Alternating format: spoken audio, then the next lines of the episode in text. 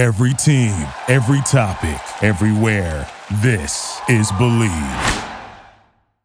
Hello, my fellow believers, and welcome in to episode number 27 of Combat Bets with Jason Barron on the Believe Network. Thank you so much for joining me on another great episode. We've got a big card coming up this weekend in the UFC, of course. UFC 261 is coming up this Saturday, and it's really a showcase for women's MMA with two title fights in two women's divisions, and then, of course, the main event, the rematch between Kamaru Usman and Jorge Masvidal. So, a pretty decent fight card that I'll be previewing later on in the show. However, I wanted to touch on the verdict recently in the trial of Derek Chauvin. And I just wanted to say that this was a long time coming, and I really don't think it should take almost a full year since this tragic incident happened for a white man to be held accountable for killing a black man. Even worse yet, a white police officer. And it seems like every day you're hearing more and more about cops killing black people. There was the case of Daunte Wright. I know that I've seen some teenagers also get shot that were black. This is just very tragic. It seems like it's happening way too often. In fact, I read an article that every day during the Derek Chauvin trial, there was someone in the United States being killed by the police. Their training needs to improve they need to not use deadly force as often as they do. And I just hope that we can get better as a society. And uh, the verdict in this trial is really one step forward in uh, kind of equaling out the justice system. Of course, we know it's not equal, and it's definitely skewed towards the privileged, the rich, and the white, and definitely skewed against people of color. So hopefully, judicial systems around the country take note of this verdict and we see more caution used in law enforcement. And we also see the judicial system bringing people to accountability more often. Now, of course, now that Derek Chauvin has been ruled guilty, we're still waiting for the other three officers to be tried that were at the incident and did not stop Derek Chauvin from putting his knee on George Floyd's neck for way too long, almost 10 minutes. So hopefully, those other officers are also charged with the crimes they committed, and everyone can be held accountable for those egregious actions that they committed in Minnesota. So, hopefully, this is a step in the right direction, and we see more change coming and definitely a change in the practices of how law enforcement deals with specifically people of color because it's not just something that happens over and over. I feel like it's ingrained in our culture and we've kind of just come to expect it. And that is not at all acceptable, especially in today's America. We need to be more sensitive to these racial disparities and need to do more to combat it on a national level and then as well as a local level uh, in each police department. And going back to the Derek Chauvin trial, it also begs the question of if this incident wasn't caught on video and it say it happened 10 to 20 years ago, would this have even been a trial? Would this have even made mainstream news? And I really don't know the answer to that question. But because we have video evidence and it is so visceral, so clear to see what was happening in front of us, a very hard video to watch, that only one verdict could come out of this. And I'm glad that they came with the correct verdict. And we'll see if he gets life imprisonment for uh, committing this crime. But what a lot of people aren't talking about is that Derek Chauvin and George Floyd actually knew each other going back, I believe, 15 years, and they were believed to have a contentious relationship with each other. And a lot of people are talking about the racial disparity and the racial profiling that went on in the murder of George Floyd. but I don't think it was a case so much of ro- racial profiling as it was Derek Chauvin committing some kind of sick, cruel act of revenge against George Floyd. And I do think if Derek Chauvin didn't know George Floyd at all and they were complete strangers, perhaps this could have been avoided, but maybe that deep seated rage that Derek Chauvin had against this black man for some reason is what caused this unfortunate incident to occur. But uh, we're just getting into the details that I noticed weren't really discussed uh, during the court proceedings. Well, that will conclude my take on the Derek Chauvin verdict, and hopefully, we never see this happen again. But I'm not confident in saying that we won't see it again. And now a word from our sponsors, betonline.ag. BetOnline is the fastest and easiest way to bet on all your sports action. BetOnline has you covered for all the news, scores, and odds. It's the best way to place your bets, and it's free to sign up. Head to the website betonline.ag or use your mobile device to sign up today and receive your 50% off welcome bonus on your first deposit. Bet Online, your online sportsbook experts. And now let's get into some UFC recaps. I'll go ahead and start with UFC 260 Miocic vs. Ngannou 2. This was back on March 27th from the UFC Apex in Las Vegas, Nevada. I'll start with that third fight on the card between Sean O'Malley and Thomas Almeida. And O'Malley really need to get back on the winning track after losing his last fight getting upset by Marlon Vera because I believe he either twisted an ankle or hurt his foot, which caused him to go down. And then Marlon Vera quickly took advantage with some ground and pound to end the fight. And it was a big win for Marlon Vera. And uh, Sean O'Malley showed in this fight what makes him such a promising uh, prospect in that bantamweight division at 135 pounds. He's got fluidity to his striking, versatility, uses great feints. It seems like he has a really great defense because he's hard to hit, always getting in and out of range, it seems like at the right times. And he's only 26 years old. He's got a world of potential in uh, in terms of how he strikes and how he thinks about fighting and how he executes during his fights.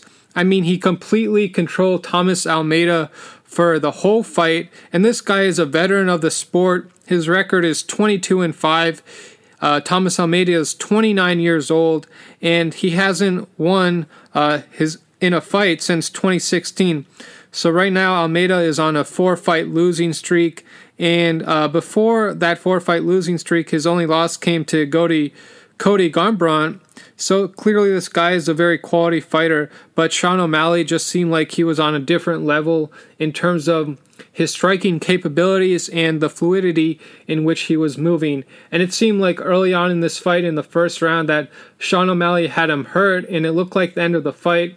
But give, give credit to Almeida because I think O'Malley celebrated too early, uh, gave Almeida that little bit of time to recover, and he was able to last until the third round, where he uh, got knocked out once again.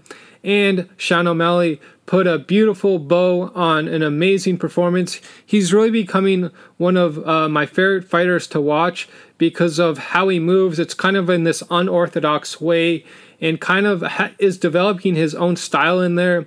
A dream matchup for me would be uh, for Sean O'Malley to be taking on Corey Sandhagen in his next fight assuming that Sandhagen beats Dillashaw, then I think that would be a really great matchup to see O'Malley take on Sandhagen. But if Dillashaw comes back and looks really good and uh, beats Sandhagen, then maybe you match up Dillashaw against O'Malley. But there's no doubt that O'Malley has all the chops to become the bantamweight champion.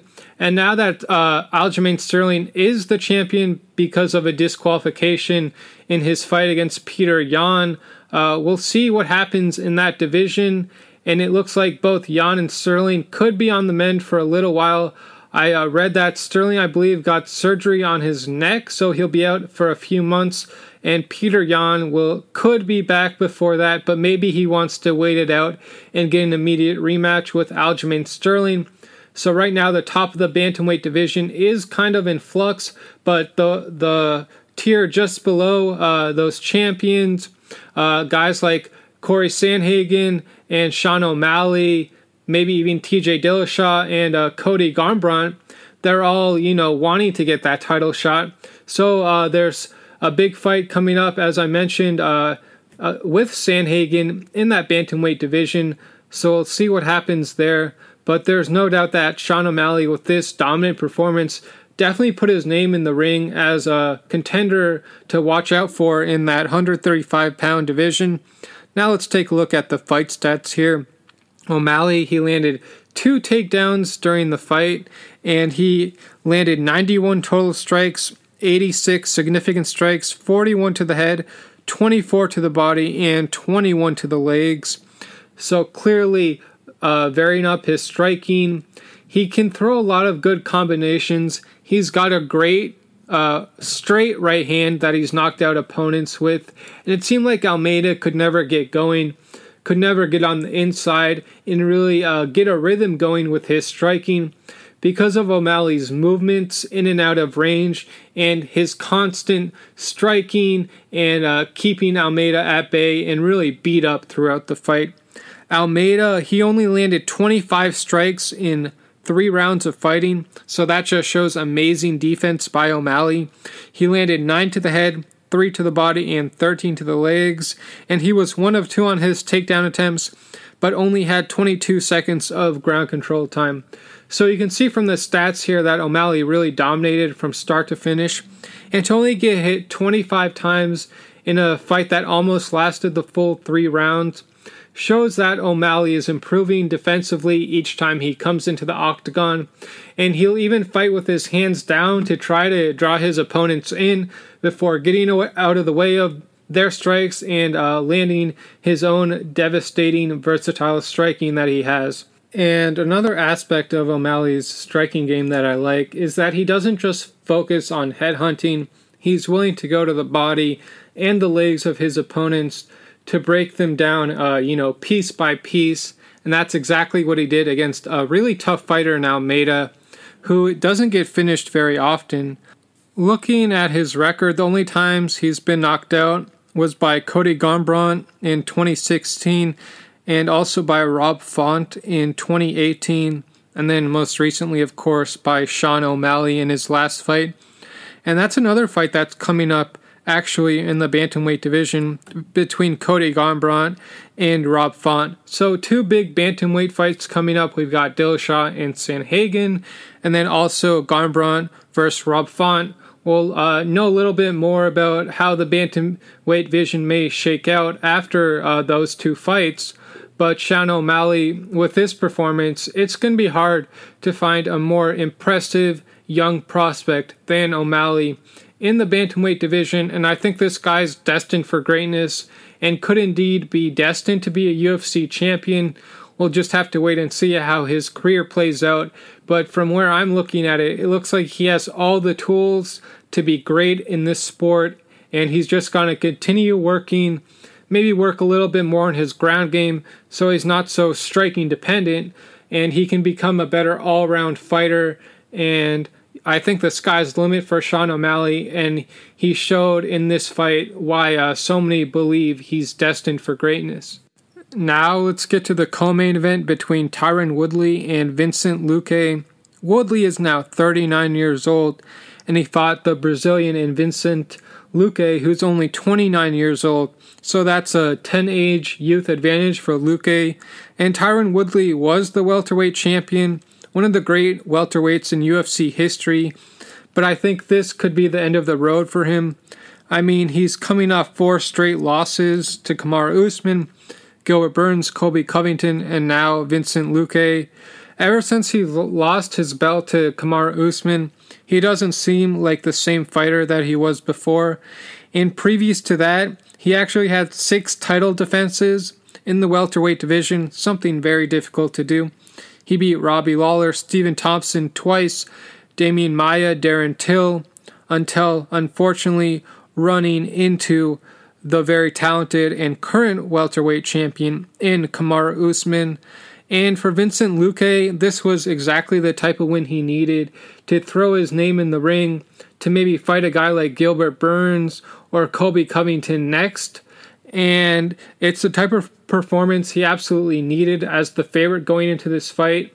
And for Tyron Woodley, he could really be dealing with retirement now. As I said, he's 39 years old. There's no need for him to keep fighting. He's already become a champion in this sport, one of the greatest welterweights ever, and I think he's accomplished all he can. I don't see him reaching the mountaintop once again. And if he's just going to be fighting these lower level fights, then what's really the point for him? And let's look at uh, the fight stats for this fight. Woodley, he landed 21 total strikes, 18 significant, 7 to the head, 10 to the body, and 1 to the legs for 22 seconds of ground control time. Luque, he landed 41 total strikes out of 49, so that is incredible efficiency there. 25 significant strikes, 15 to the head, 10 to the body, and 0 to the legs, with 2 minutes and 3 seconds of ground control time, and had one submission attempt, which ended the fight with the D'Arce choke. And this fight only lasted one round with a first round submission win for Vincent Luque. But as long as this fight lasted, it was very exciting. Early on, it looked like Tyron Woodley might surprise us all and knock out Vincent Luque. But I think he got overconfident in there, had some sloppy defense. Luque was able to take advantage of this and come back with his own efficient striking to land again and again on Woodley as Woodley just seemed like he couldn't take a punch and couldn't get out of the way of Luque striking, and because of this, he ended up losing the fight after going down and getting submitted with a beautiful D'Arce choke uh, executed by Luque. So we'll see what this means for Luque. And looking at Luque's record, it's really quite impressive. His last loss came in 2019 to Stephen Thompson, and previous to that, he lost to Leon Edwards uh, back in 2017.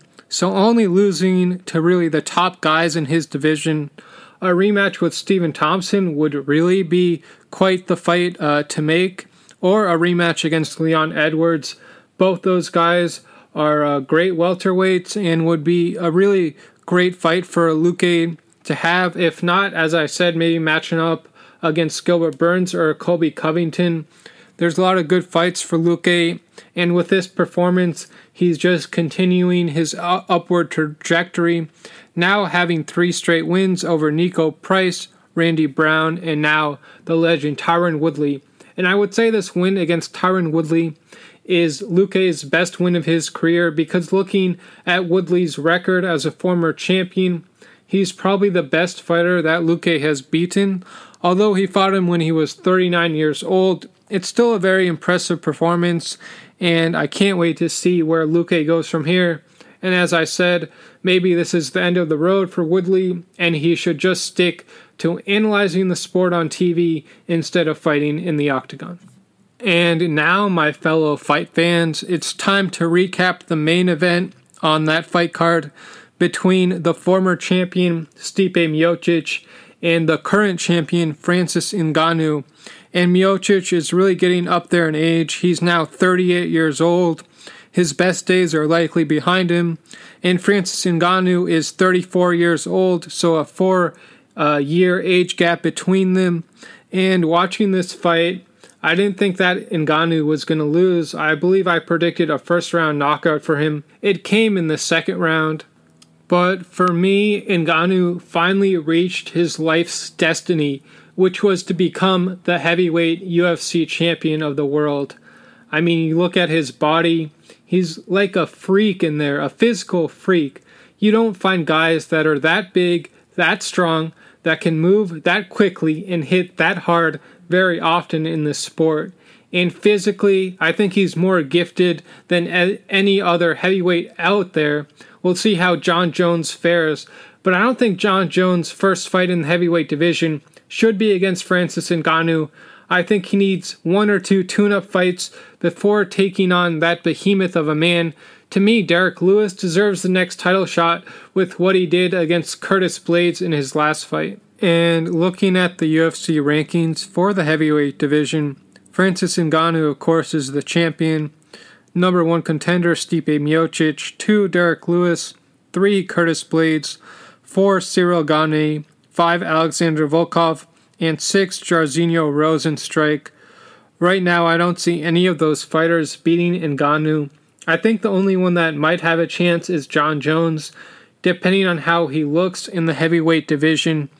But I just want to get back to Ngannou and this incredible life journey he's been on to reach the pinnacle of the sport and, like I was saying, reach his destiny because I believe it was always destiny ever since the first time I watched Ngannou fight that this moment was going to come, that he was going to become the heavyweight champion and remember, he only started training and fighting, I believe, in his 20s, so it's not like he's been around the sport his whole life.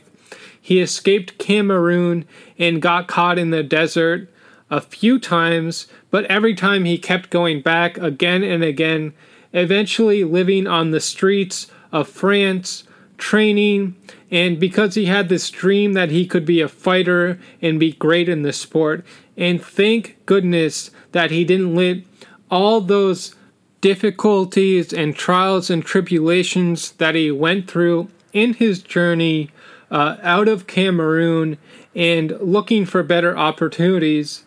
Thank goodness he didn't let that stop him from eventually achieving these very lofty goals that I'm sure he dreamed of since he was a child. But on a larger scale, I think it also says something about the world that we live in that someone born in Cameroon or one of these African countries or some of these Asian countries, these third world countries where the opportunity to uh, become a success in their own country clearly isn't something they're going to be able to achieve. That's why they feel the need to flee their country and go work in other countries to try to send money back to their families. And I think that's what Ngannou wanted to do. He wanted to escape the poverty that he was born into and build a better life for himself and his family. And because of Ngannou's perseverance, because the UFC signed him and recognized early on that they had a special talent on their hands, we get to witness one of the true physical freaks in all of sport, a behemoth of a man, perfectly chiseled, and perfectly fits the image that you have of a heavyweight champion. Thankfully, we get to watch him compete and hopefully rule the heavyweight division for many years to come. And it's not often that I'm watching a sport or watching a fight that I'm genuinely scared for the other fighter in there. But that's what I felt after watching that first round between Ngannou and Miocic. I genuinely fe- felt scared for the health, the long term health of Stipe Miocic, because I didn't want Ngannou to hurt him too badly. I could feel the knockout coming, and when Stipe got knocked out, I just prayed that he would wake back up because Ngannou, I believe, his punch is the hardest recorded in history. I think they did it on Sports Science. So this guy hits like a truck, and you look at the takedown defense that he improved from his first fight when Stipe went for the takedown, Ngannou was able to fight it off, and that was a really big moment in the fight because it showed that Ngannou was going to be able to keep this fight on the feet. And while it was on the feet, Miocic could never get inside and land any really good punches on Ngannou. And when he did land a decent punch, he got overeager, left himself wide open, and guess what ended the fight? A beautiful left hook from Ngannou that put Stipe down in the second round, and that was the end of the fight. And Ngannou has finally reached his destiny of becoming the heavyweight champion. And what Ngannou's life story really tells us is that if you have a dream, a desire, and you believe you have the ability to accomplish that dream, that you should let nothing stop you. Not being thrown in the desert to die and to starve to death. No, you fight out of those adversities and you continue pushing forward in pursuit of your dreams. And while most of us are lucky enough to not have to go through the type of as adversity and hardships that Ngannou has gone through in his life, it does really inspire you to do better in your own life and accomplish your own dreams after hearing the amazing life story of Ngannou. So I just want to really congratulate him on achieving his destiny, and we'll see where he goes from here in the heavyweight division. But for now, Ngannou is, of course, the current heavyweight champion. He's now the third African born UFC champion in the UFC, joining Kamaru Usman and Israel Adesanya, who both represent Nigeria when they fight. He is the first Cameroonian uh, champion in UFC history, however, and it's a really big moment uh, for the whole African community and really the heavyweight division to finally have who I believe is the scariest man in all of sports finally be the UFC champion. I think he's more scary than any of the heavyweights in boxing, more than Tyson Fury, Anthony Joshua, or Deontay Wilder. I'd be more scared of Francis Ngannou than any of those boxers. So I think he deserves that title, and I thought he was the scariest man in all of sports before this fight even happened, this rematch with Miocic and his performance just further proved why I believe that, and many other people do as well. Now let's look at the fight stats for this title fight. Stipe Miocic, he landed 12 total strikes in the course of two rounds, three to the head, two to the body, and seven to the legs. And he was 0 1 on his takedown attempts. His opponent and the current champion, Ngannou, landed two knockdowns, the second of which ended the fight. And he landed 38 total strikes, 36 significant strikes, 28 to the head, 2 to the body, and 6 to the legs, with 22 seconds of ground control time and 1 of 2 on his takedown attempts. So you're not going to be able to survive a fight for very long if you get hit 28 times in the head by Ngannou, who, like I said, is probably the hardest hitting man in all of sports. And now we look towards the future and what's next for Francis Ngannou. No fight has yet been scheduled for him, nearly a month out from when he won that uh, UFC title, that heavyweight title. But of course, Jon Jones tweeted, Show me the money. So he's saying he needs upwards of $10 million to fight Ngannou. That's a lot of money. And if Jon Jones really wants this fight, then he will make it happen.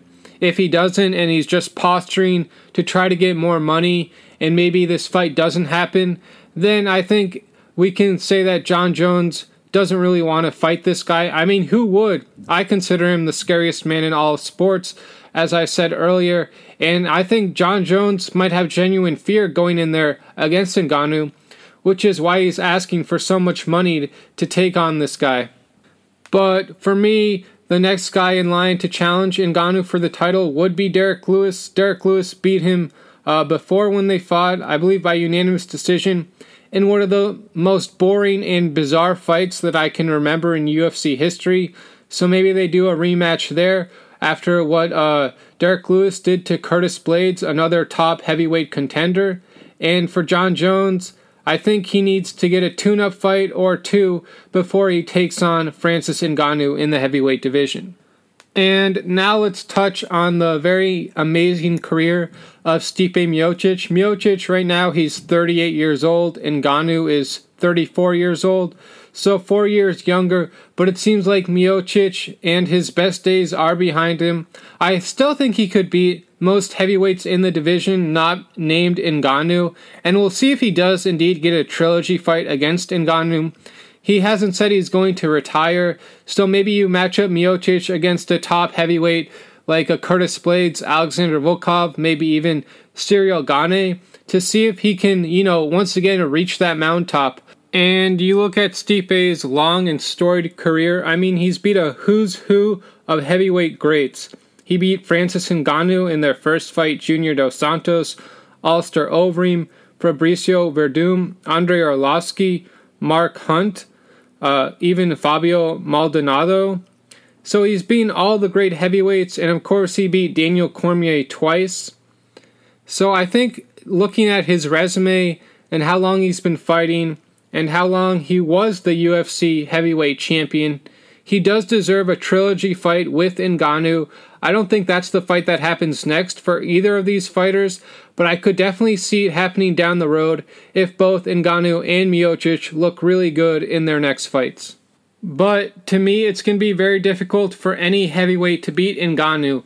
Early on in Ngannou's career, he was fighting off pure instinct and athletic ability. Now he's combined those instincts and athletic ability with patience, technically sound takedown defense, and striking techniques to become all the more dangerous fighter. So now he's not just going out there all crazy looking for the knockout. No, he's planning it out, seeing when he can take his openings, and then pouncing when he gets those opportunities. That's what makes him so dangerous. Is he combines that amazing power with patience and precision, and he's definitely got more technically sound in his striking and his wrestling as his fight career has uh, continued on fight after fight. He's learned from his mistakes, and I can't wait to see where Ngannou goes from here. Now let's get on to the next UFC recap, which would be UFC Fight Night. Vettori vs. Holland happened on April 10th from the UFC Apex in Las Vegas, Nevada. In the main event, we had a big middleweight showdown between Marvin Vettori and Kevin Holland. And right now in the middleweight division, of course, Israel Adesanya is still the champion. Number one contender Robert Whitaker, two Paulo Costa, three Marvin Vettori, four Jared Cannonier, five Derek Brunson, and all the way down at 12 is Kevin Holland. So clearly, Holland is coming off a really quick turnaround after losing his last time out against Derek Brunson. By the way, Derek Brunson is the fifth ranked contender just after Jared Cannonier at fourth. So, coming off two straight losses for Kevin Holland, first to Marvin Vettori, the third ranked c- contender, and Derek Brunson, the fifth ranked, Kevin Holland has now dropped all the way down to 12 after a very promising 2020, which saw him win five fights in that calendar year alone. I think he might have had the best 2020 out of any fighter in the UFC that's not a current champion. But outside of that and going into 2021, it's clear that some weaknesses have been exposed in his game, specifically his takedown defense and his ground game. He's a great striker. I think he could match up with anyone on the feet. If he can keep the fight on the feet, I like his chances against anyone in the division. But if it does go to the ground, as we saw it happen to him against Derek Brunson and now Marvin Vettori, that's clearly where his weaknesses lie. And it's very hard for a fighter later on in their career to become much better at wrestling. It's something that you kind of get ingrained in you early on in your MMA training, like we've seen with guys like Khabib Nurmagomedov or George St. Pierre, Jon Jones, guys that kind of just have this intrinsic uh, knowledge of wrestling and how to get up after being taken down or how to take down their opponents and keep them down. And I don't think that Kevin Holland has that intrinsic knowledge of wrestling, which is why I think he's going to continue to run into these barriers in his career uh, as he continues on into his next fights. Now, looking at the fight stats for this middleweight main event showdown, Vettori, he landed 152 total strikes out of 250 thrown, 24 significant strikes, 22 to the head, and 2 to the body, 0 to the legs. And he had 20 minutes and 1 second of ground control time in a 5 round fight that lasted 25 minutes. So that's right, only about 5 minutes of this fight were fought on the feet. The rest of the time, Vettori was pretty much controlling Holland on the ground. And Vettori was 11 of 17 on his takedown attempts, and he had one submission attempt. His opponent, Kevin Holland, landed 138 out of 214 total strikes, so pretty efficient there. 37 significant strikes, 24 to the head, 5 to the body, and 8 to the legs. Only 3 seconds of ground control time, as he was clearly dominated on the ground for a majority of this fight and for Vettori, he's coming off some big wins in his past few fights. I mean, you look at his fight history, he hasn't lost since 2018, and that is to the current champion Israel Adesanya by split decision. I think he definitely deserves a rematch with Adesanya, and if Adesanya doesn't want to come back and fight right now, then maybe match up uh, Marvin Vettori against Robert Whitaker, and the winner of that fight gets Adesanya next. But I believe the next fight will be Whitaker versus Adesanya, leaving Vettori to wait for his title shot. Maybe you match up Vettori against Jared Cannonier next. We'll see what happens. But looking at Vettori's record, since that split decision loss to Adesanya in 2018, he's went on to beat Cesar Ferreira, Andrew Sanchez, Karl Roberson, Jack Hermansson, and most recently Kevin Holland. And Vettori is of Italian descent, represents Italy when he fights, and he's only 27 years old. So right now he's in the prime of his career, and I think a title shot for Vettori will happen, if not in his next fight, then probably the fight after that. And even though Vettori won this fight in pretty much dominant fashion, I thought some weaknesses were still exposed uh, by Kevin Holland because I thought Holland was having a lot of success on the feet. And if he could have kept this fight standing, I think he would have won. But I think Vettori knew that he wasn't going to win this fight if it stayed on the feet. That's why he kept going for those takedowns, and most of the time he was successful. But this shows the weakness of Kevin Holland, which is he can't uh, stop takedowns at an effective rate, and the weakness in Marvin Vettori, and maybe that he's a little suspect on the feet and can be hit and taken advantage of if the fight does stay standing. Now, looking ahead to the future for both Vettori and Kevin Holland, if indeed the next title fight in that middleweight division will be between Israel Adesanya and Robert Whitaker, which right now seems like the most likely outcome, then for Marvin Vettori, maybe you have him take on Paulo Costa or Jared Cannonier next, those guys right now are ranked second and fourth, respectively, in the middleweight division. Vettori slots in at third. So I think a top five uh, middleweight matchup for Vettori would be really good for his career to see if he does indeed deserve the next title shot after Robert Whitaker gets his second crack at Israel Adesanya. And for Kevin Holland, he's kind of got to work on his takedown defense, really shore up that weakness in his fight game. And if he does, then I think the sky's the limit for him. But right now, he's got that glaring weakness that he's really got to work on. And for Kevin Holland, maybe next he takes on Chris Weidman, Uriah Hall, perhaps Kevin Calvin Gastelum, who just came off a loss to Robert Whitaker. So there's a lot of exciting fights out of there out there for Kevin Holland. Even though he's coming off two straight losses, I still consider him one of the most exciting fighters in the UFC and maybe match him uh, up against a fighter that's not so wrestling dominant so we can see more of the striking that makes Kevin Holland such a promising fighter. And now a word from our sponsor, Kaenon.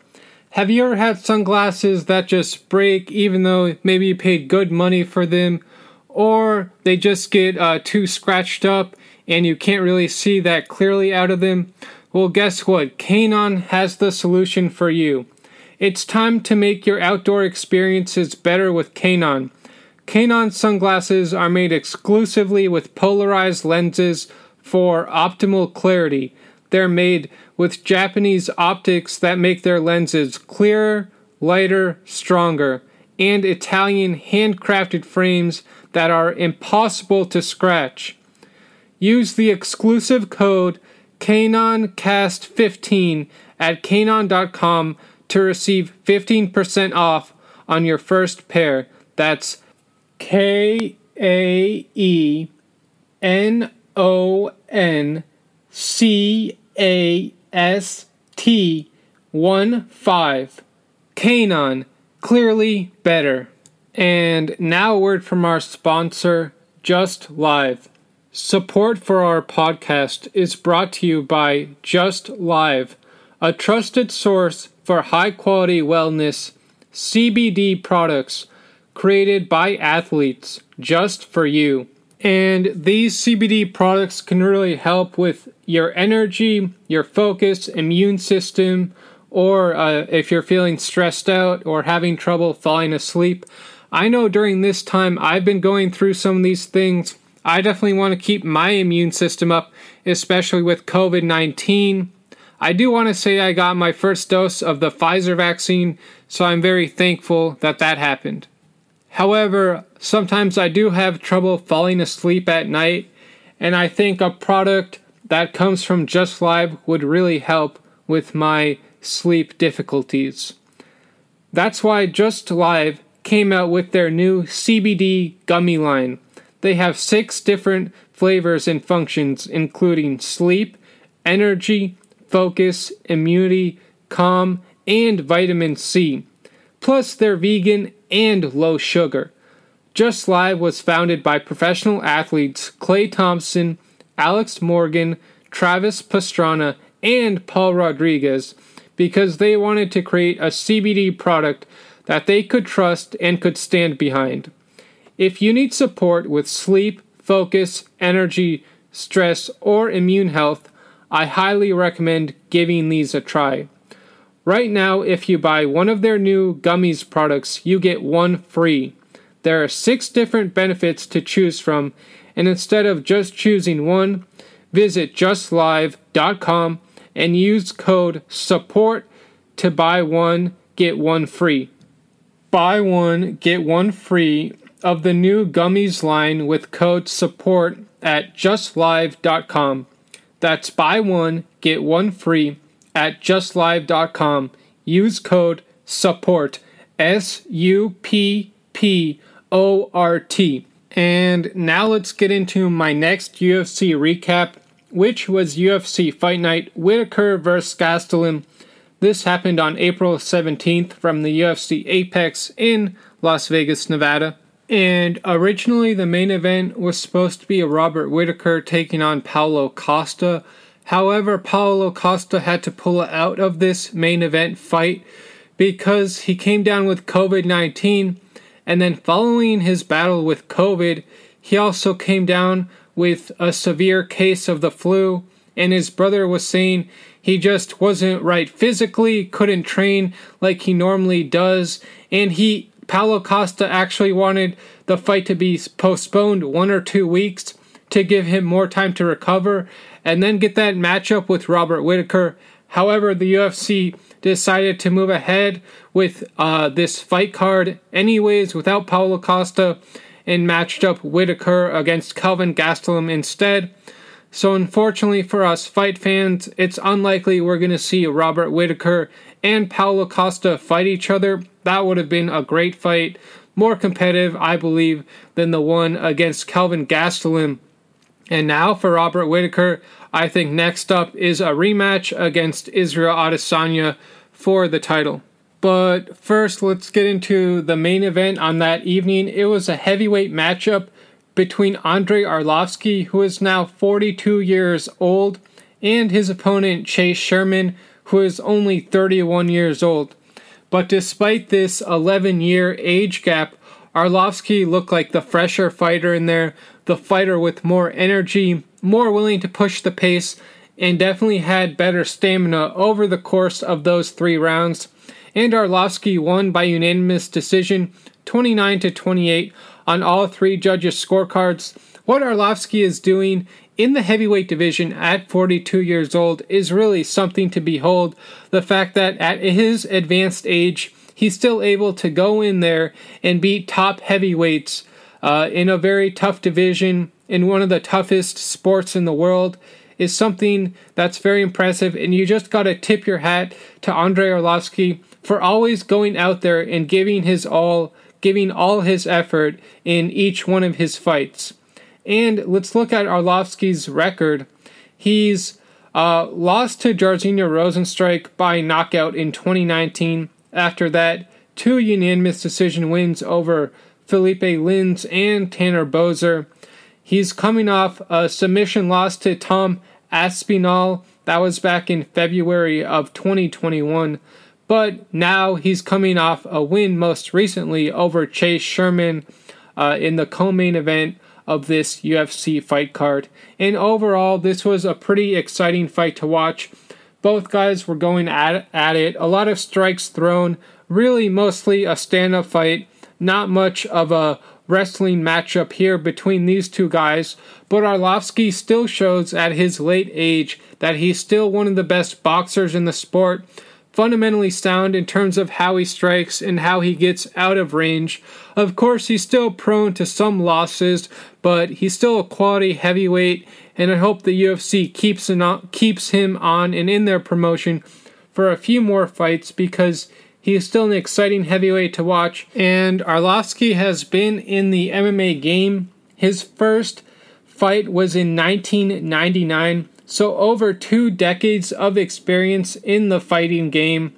And although he's lost to guys like Jairzinho Rozenstruik, Tai Tuivasa, Francis Ngannou, Alistair Overeem, Stipe Miocic in the past, he's also got wins over guys like Frank Mir, Antonio Silva, Travis Browne, uh, Stefan Struve.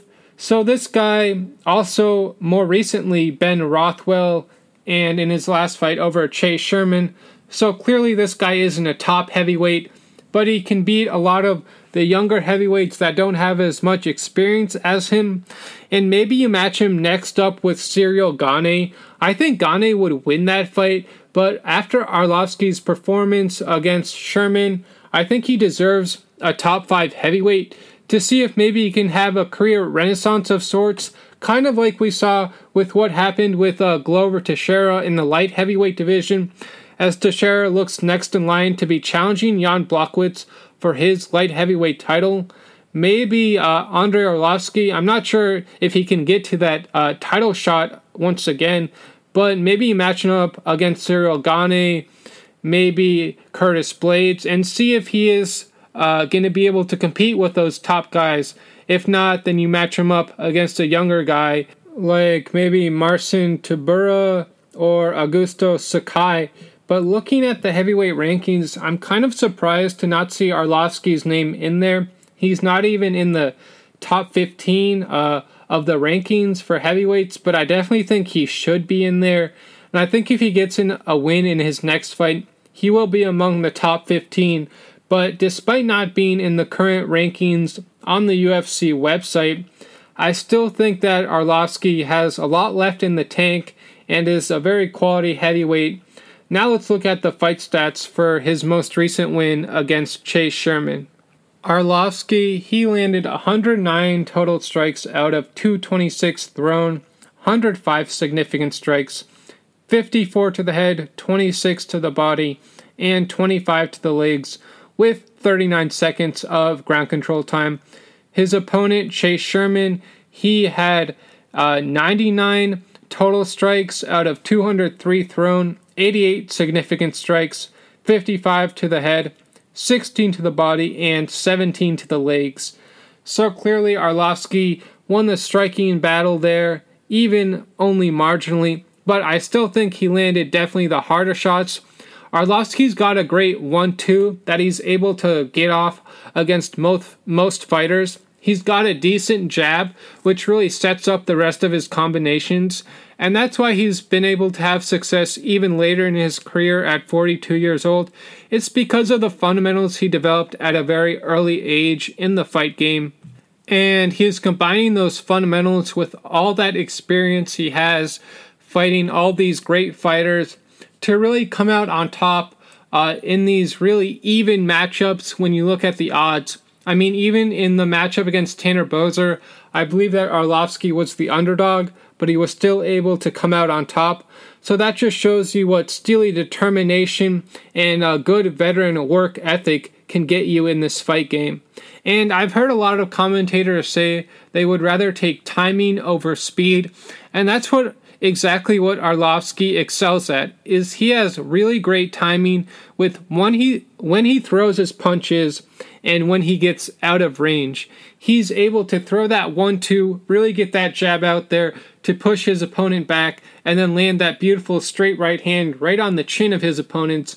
We saw this both both against Tanner Boser and recently against Chase Sherman. That just shows uh, how you want to box fundamentally in the UFC. And Arlovsky's really good at punching in between his opponent's punches, really able to get his timing down quite well. And I'm really looking forward to watching Arlovsky continue on in his legendary and storied career in his next fight. And while Arlovsky might not be the best heavyweight ever, the longevity that he's been able to have in this very brutal sport over 20 years in the fight game shows that he's been taking very good care of his body and he's able to recover after his fights very well. And it just shows that he's a very durable fighter that's still very determined to win each time he steps into the octagon. And maybe in his next fight, he takes on a guy that he recently lost to. He lost to Augusto Sakai by split decision and Taiwo Tuivasa by unanimous decision. Also lost to Marcin Tybura by unanimous decision. So maybe you do a rematch when, with one of those younger fighters to see if Arlovsky has learned from his mistakes and if he can come out on the winning end in perhaps a rematch with one of those fighters. But if not, there's a lot of other options for Arlovsky in the heavyweight division, and we'll see who he gets matched up with next. And for Chase Sherman, this was kind of a make or break fight for him. He really needed this win to try to gain some momentum in that heavyweight division, but for now, I don't see him having the skill, the speed, or the defensive instincts to really become a great fighter in the sport he'll kind of just be a decent fighter that will probably lose uh, to fighters that are a little better than, than him or at the same level. However, going into this fight, Sherman actually did have a fair bit of momentum behind him because he was coming off four straight knockout wins over Frank Tate, Jeremy May, Rashawn Jackson, and Ike Villanueva. However, that win streak was stopped by Andrei Arlovsky after he won their fight by unanimous decision. So this just shows you you could be on a win streak until you meet that opponent that's just a little bit better than you, and that's what happened on this night against Arlovsky. Now let's get into the main event, which was a middleweight matchup between Robert Whitaker and Kelvin Gastelum. I said earlier that Paulo Costa was supposed to be in this main event, however, he had to pull out due to sickness from a severe case of the flu. So let's get into this main event. Whitaker, he's 30 years old, the former middleweight champion, and he stands at, at 6 feet even. His opponent, Kelvin Gastelum, is 29 years old, and he stands at a short 5 foot 9. And Robert Whitaker has a 73 inch reach, whereas Kelvin Gastelum has a 71 inch reach. So clearly, that discrepancy in size and in reach for Robert Whitaker are some of the key reasons why he won this fight. But Whitaker is also an evolving striker. It seems like in each fight he's getting better and better in his striking game, and this is sometimes the case for these great fighters. They suffer a loss, like Robert Whitaker suffered against Israel Adesanya. And it actually makes them better. It makes them improve and work on the weaknesses so they don't suffer that same loss again. And in fighters, we've kind of seen this go both ways. You look at a case like Tyron Woodley. He suffered a loss to Kamaru Usman, and after that fight, I don't think he's gone better. In fact, I think he's gone worse and worse. I think just the opposite has happened for Robert Whitaker. Since that loss to Israel Adesanya, we've seen in each fight he's improved himself even more and more. You look at how he pretty much dominated Darren Till from start to finish. He did the same to Kelvin Gastelum, who is getting hit over and over, whether it was with leg kicks or uh, quick combination punching. Whitaker has an advanced sense of range and when to get in and out of the pocket so he can land his own strikes as well as defend against uh, the oncoming strikes from Gastelum. And I think Whitaker has really improved his overall defensive instincts as well. And looking at the fight stats for his fight against Kelvin Gastelum, that further just proves this point. Whitaker, he landed 169 out of 303 total strikes, landed 150 significant strikes, 115 to the head of Gastelum, 13 to the body, and 22 to the legs, with 4 minutes and 19 seconds of ground control time, and was 4 of 7 on his takedown attempts. Gastelum, he only landed 70 strikes in a 5 round fight. That's right, only about, let's do the math here. So 70 divided by 5 is 14. That's right, he only landed 14 strikes on Whitaker in each round. That is amazing defense by Whitaker against a pretty decent striker in Gastelum, who we saw really push Israel Adesanya to his limit in one of the great fights, I believe in uh, 2019. I think it was actually the fight of the year. So, looking at what Gastelum did against Adesanya, you figured maybe he could do something similar against Robert Whitaker. No, Whitaker was having none of it. He wasn't going to be able to be compromised in this fight because Whitaker was on his game, both offensively and defensively. Now, looking at the stats, as I said, Gastelum only landed 70 out of 218 total strikes, 62 significant strikes, 42 to the head, 7 to the body, and 13 to the legs for only 26 seconds of ground control time, and he was 1 of 5 on his takedown attempts. And that's something else that I like about Whitaker, is that he's not just uh, a striker exclusively. He'll also mix it up and go for takedowns, which will always keep his opponents guessing. Because not only is he a great striker, but Whitaker is also a very accomplished wrestler as we saw against Kelvin Gastelum, taking him down when Gastelum didn't expect it. Uh, when he was expecting a strike, that's when Whitaker would land a takedown. Now let's delve a little bit more into the really amazing defense that Robert Whitaker has been displaying over the course of his last couple of fights.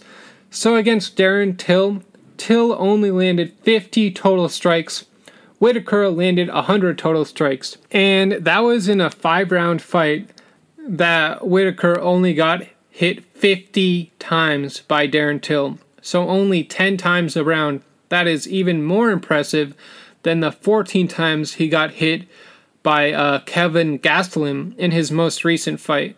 And then against the very dangerous Jared Cannonier, who actually a lot of people expected to perhaps knock out Robert Whitaker Whitaker ended up winning that fight by unanimous decision.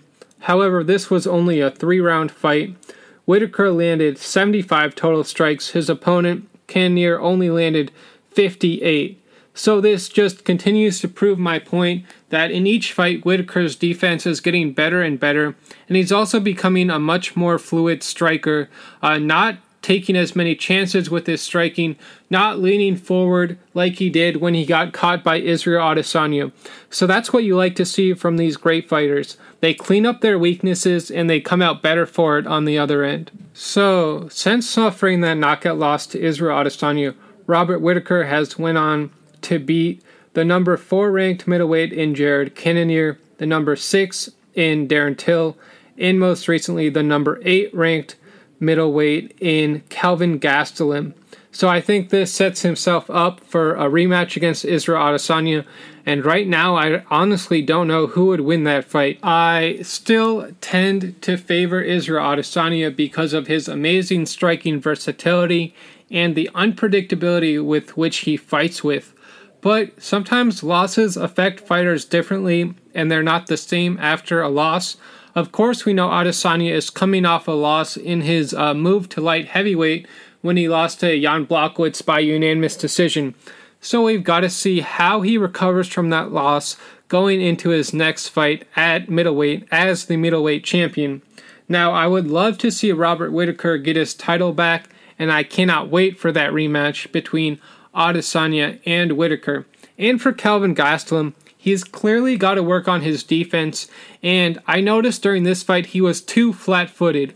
And the opposite was true of Robert Whitaker, who was always up on his toes, always moving around, uh, able to move laterally very quickly or forward and backwards very quickly, whereas Kelvin Gastelum was too flat footed, which is why he got caught with so many right hands, so many head kicks from Robert Whitaker it was because his footwork was lacking uh, in terms of moving around the octagon more quickly and getting out of range of Whitaker. Clearly, uh, Kelvin Gastelum has taken some severe beatings in his career against the likes of Israel Adesanya and now more recently against the amazing Robert Whitaker. So we'll see where he goes from here. He's clearly been in with the best guys in the middleweight division and hasn't been uh, knocked out by them, so you got to give him a lot of credit for that. Maybe match up Kelvin Gastelum next against uh, Uriah Hall, maybe Chris Weidman. How about Kelvin Gastelum versus Kevin Holland? I really think that's the matchup to make. Right now, Kevin Holland is ranked 12th, and Kelvin Gastelum is ranked 8th in the middleweight division. I think this would be a great uh, fight for both of these fighters. They're two pretty decent middleweights, both coming off losses, and they really need to get back on the winning track. And I see this as a pick and fight. I could see Kevin Holland landing a lot of strikes on the feet and really beating up Kelvin Gastelum. I could also see Gastelum uh, really getting into a striking rhythm and maybe taking down Kevin Holland to expose his pretty bad takedown defense. So that would be a middleweight matchup that I would love to see. And for Robert Whitaker, I think next up for him is the champion Israel Adesanya. So we'll see what happens in the middleweight division after some big wins by Marvin Vettori and Robert Whitaker. They've both set themselves up for big fights in the future. And now it's time for the preview of UFC 261 Usman vs. Masvidal 2 coming up April 24th from the VyStar Veterans Memorial Arena in Jacksonville, Florida. That's right, it's coming to you from Jacksonville, about the only place they'll be allowing fans. So it'll be a full house in there with, I believe, around 15,000 fans. Of course, they had to sign a waiver, so if they get COVID 19, Dana White and the UFC are not responsible for it. However, it will be nice to have that atmosphere in there because we've gotten so used to watching these UFC fights at the Apex without really any fans there.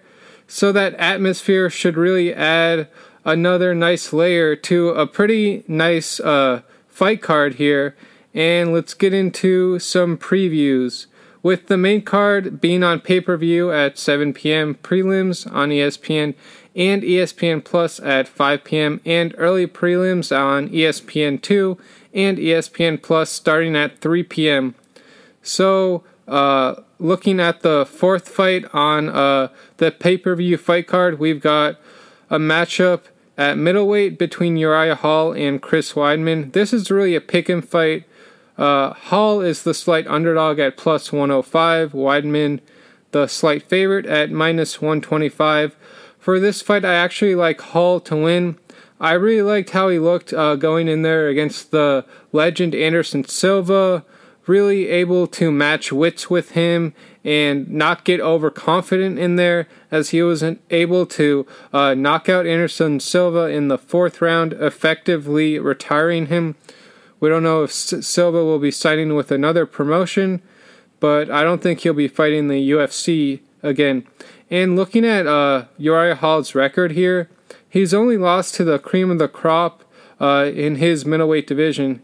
He's lost to Paulo Costa by knockout, also Gegard Mousasi and Mousasi and uh, Derek Brunson. He's also lost to Robert Whitaker. So while he might not be uh, at the top of his division, he's definitely shown in the past that he's a very quality fighter, and that's why I think he's going to have a little bit more up his sleeve than uh, Chris Weidman is ready for. And uh, Chris Weidman, he's also been Anderson Silva in the past, but since that fight, I believe he got knocked out by Luke Rockhold, and after that, he really hasn't been the same.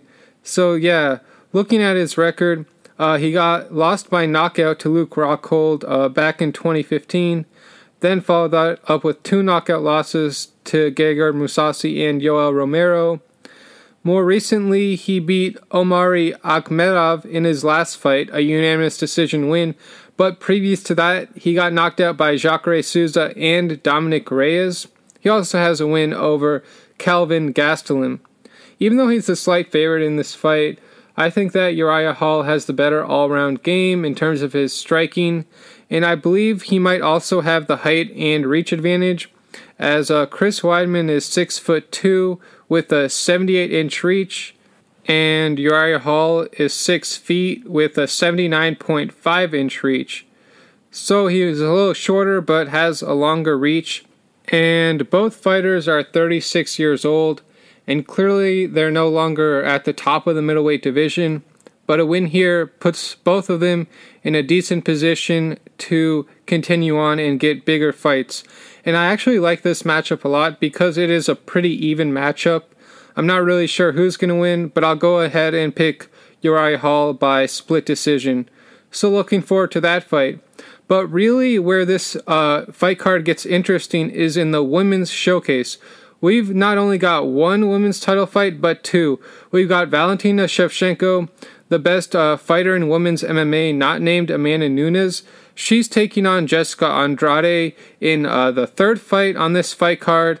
And looking at the stats here, Shevchenko is five foot five, with a 66 and a half inch reach. Her opponent Andrade is only 5 foot 1 with a 62 inch reach.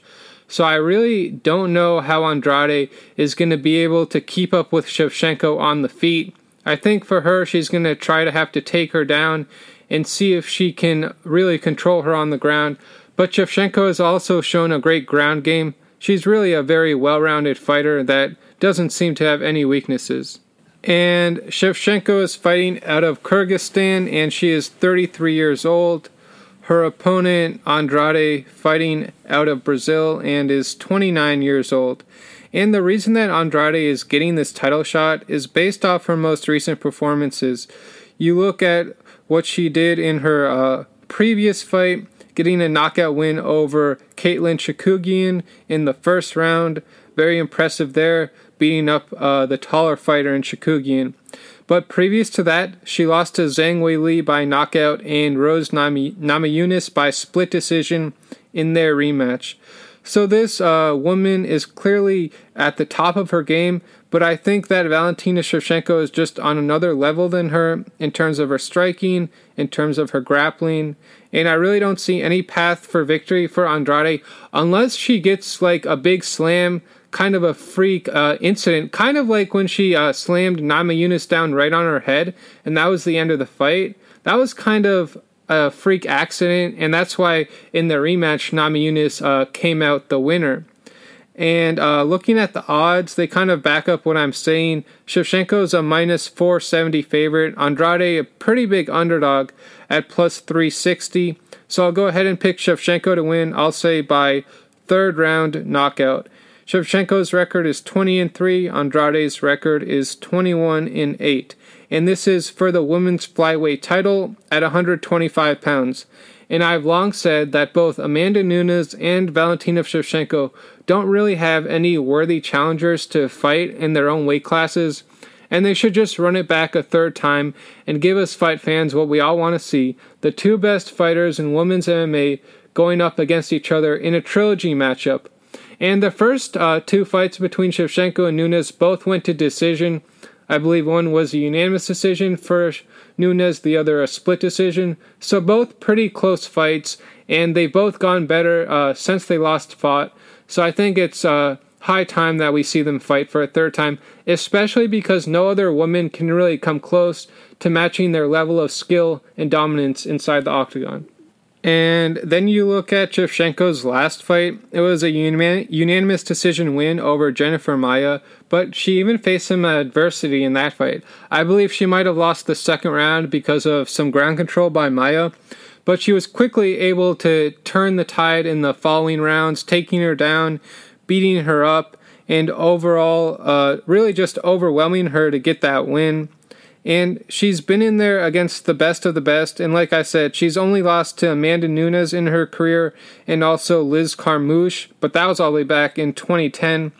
So that uh, almost doesn't even matter. But she's beaten the likes of Holly Holm, a much bigger fighter physically, Juliana Pena, and she's been uh, most recently Joanna Jędrzejczyk, Jessica Eye, Liz Carmouche, Katlyn Chookagian, and coming off a unanimous decision win over Jennifer Maia in November of 2020. She's really one of the most well rounded fighters, man or woman, in the sport, and it's always a great pleasure to watch her perform. So I'll go ahead and pick Shevchenko by third round knockout. Now let's get to the co-main event on the evening, and that is for the women's strawweight title at 115 pounds. So these women are even lighter than 125, and the champion is the only uh, champion from the continent of Asia in Zhang Wei Li, and she'll be taking on the American Rose Namajunas. And I don't know if you've been keeping up with some of the storylines going into this fight, but Namajunas made some controversial comments saying that she's fighting against communism because she believes that Zhang Wei Li represents communist China and she's fighting Big Red. I didn't really like those comments because Zhang Wei Li has never said anything controversial. She just kind of keeps her heads down and uh, becomes this great fighter that we see in front of us. And I don't like that uh, Rose Namajunas did that. So I think Zhang Wei Li might have a little added motivation after hearing those controversial comments coming uh, out from her American opponent. And now let's look at uh, the fighter stats here. So Zhang Wei Li is uh, from China, and she's five foot four, 31 years old, and has a 63 inch reach.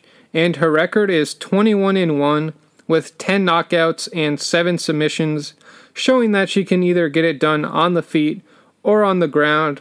And she has wins over Tecia Torres, Jessica Andrade, the woman that's fighting Valentina Shevchenko, and most recently a win over Joanna Jędrzejczyk, a split decision win back on March of 2020.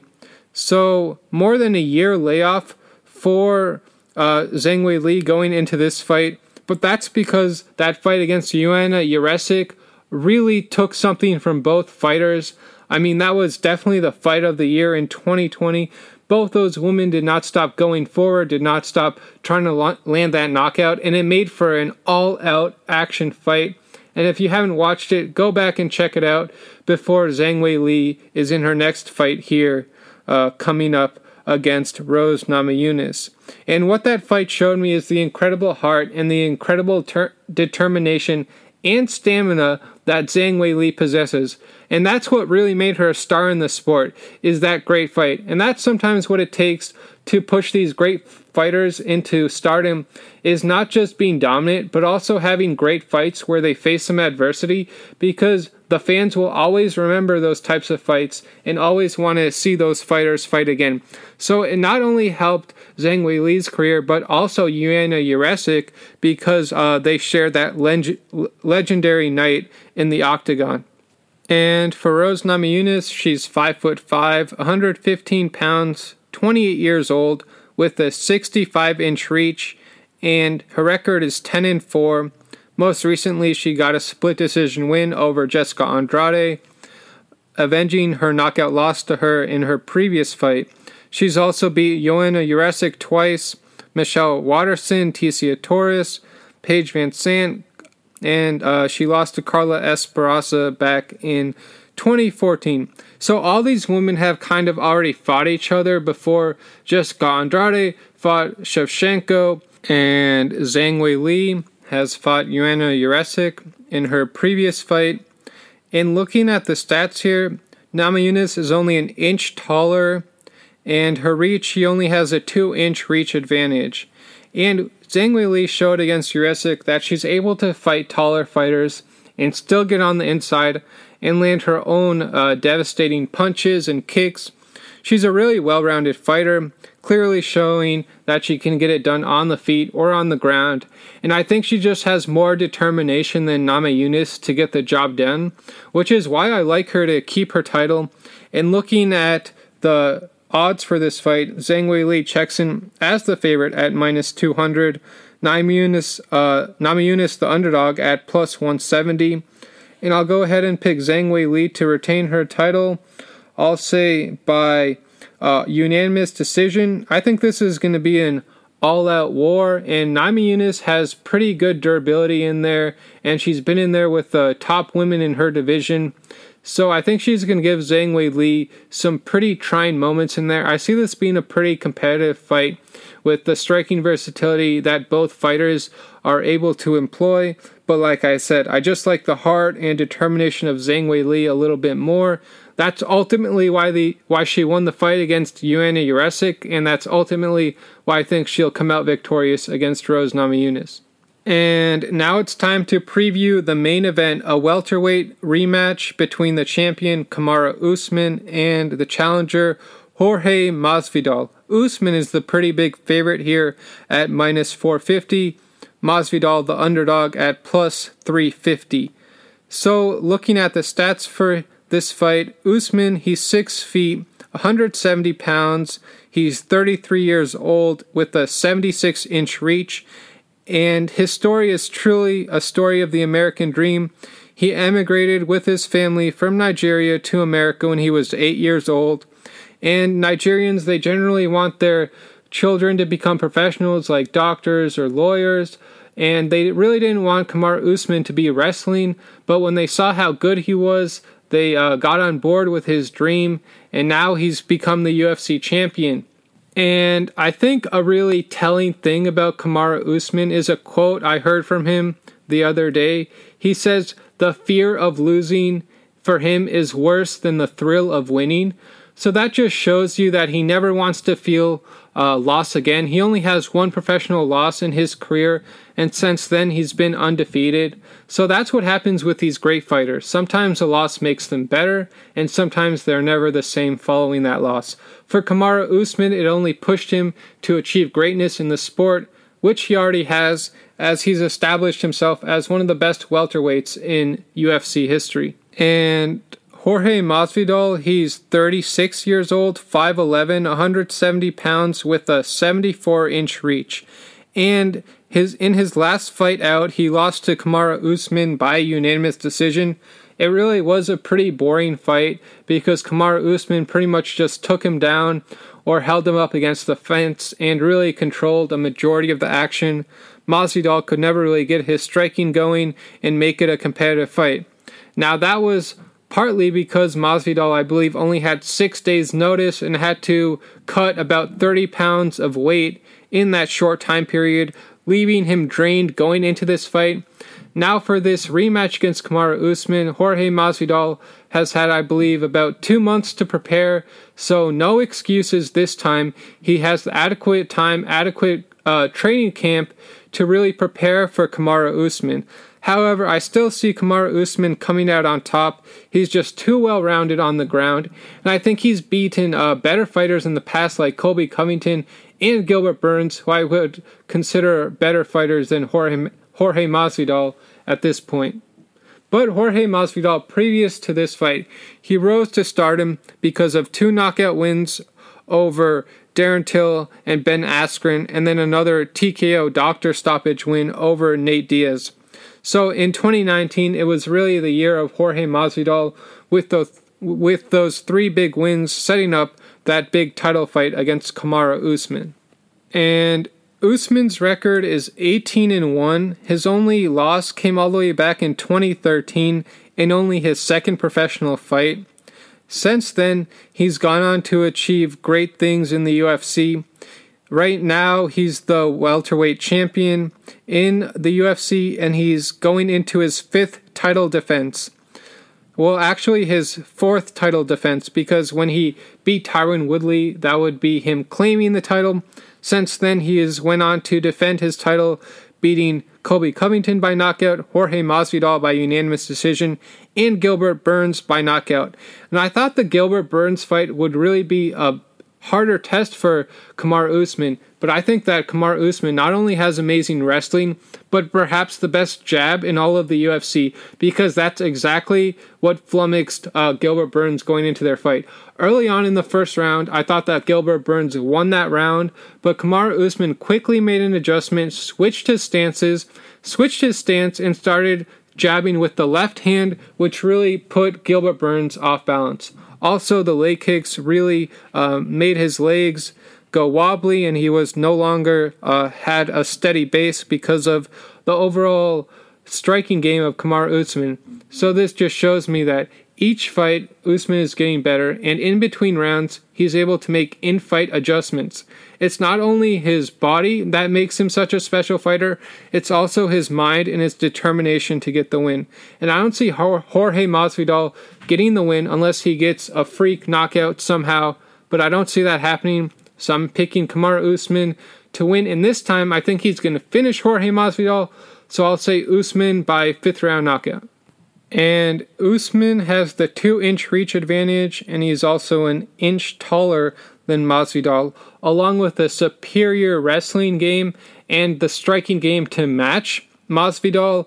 I see Usman winning this fight without too much trouble. And Dana White already said that if Usman beats Masvidal here, the next up for him is a rematch with Colby Covington. And I actually think that Covington fight was the toughest fight of Usman's career. I believe the judges had Covington up on the scorecards going into the fifth round when Usman was able to stop Covington and retain his title. So that would be a very juicy rematch to look forward to. And for Masvidal, this is really a make or break fight for him. If he can somehow claim the welterweight title away from Usman, it only helps his star power. But if he loses, then I think he's just another fighter in the welterweight division. Don't get me wrong, he's still a very amazing striker to watch, but I know his lifelong dream has uh, been to become a UFC champion. It's just kind of a problem when you run into someone that just does everything a little bit better than you, and I think that's exactly what Usman will show come Saturday night. Well, that will conclude episode number 27 of Combat Bets on the Bleav Network presented by betonline.ag. Clearly, this was a UFC centric podcast. If you want to hear my boxing podcast, I'll let you know when that's coming out. But remember, continue to social distance and wear your masks. And I hope everyone's getting vaccinated out there. All my listeners, we gotta all get vaccinated and enjoy all the great fights coming up this weekend at UFC 261. And as always, remember Kobe forever, Mamba forever, Hank Aaron forever, Elgin Baylor forever, and Diego Maradona forever. I hope everyone's having a great April, and I'm really looking forward to this weekend. Thank you, my fellow believers. Thank you for listening to Bleav. You can show support to your host by subscribing to the show and giving us a five star rating on your preferred platform. Check us out at Bleav.com and search for B L E A V on YouTube.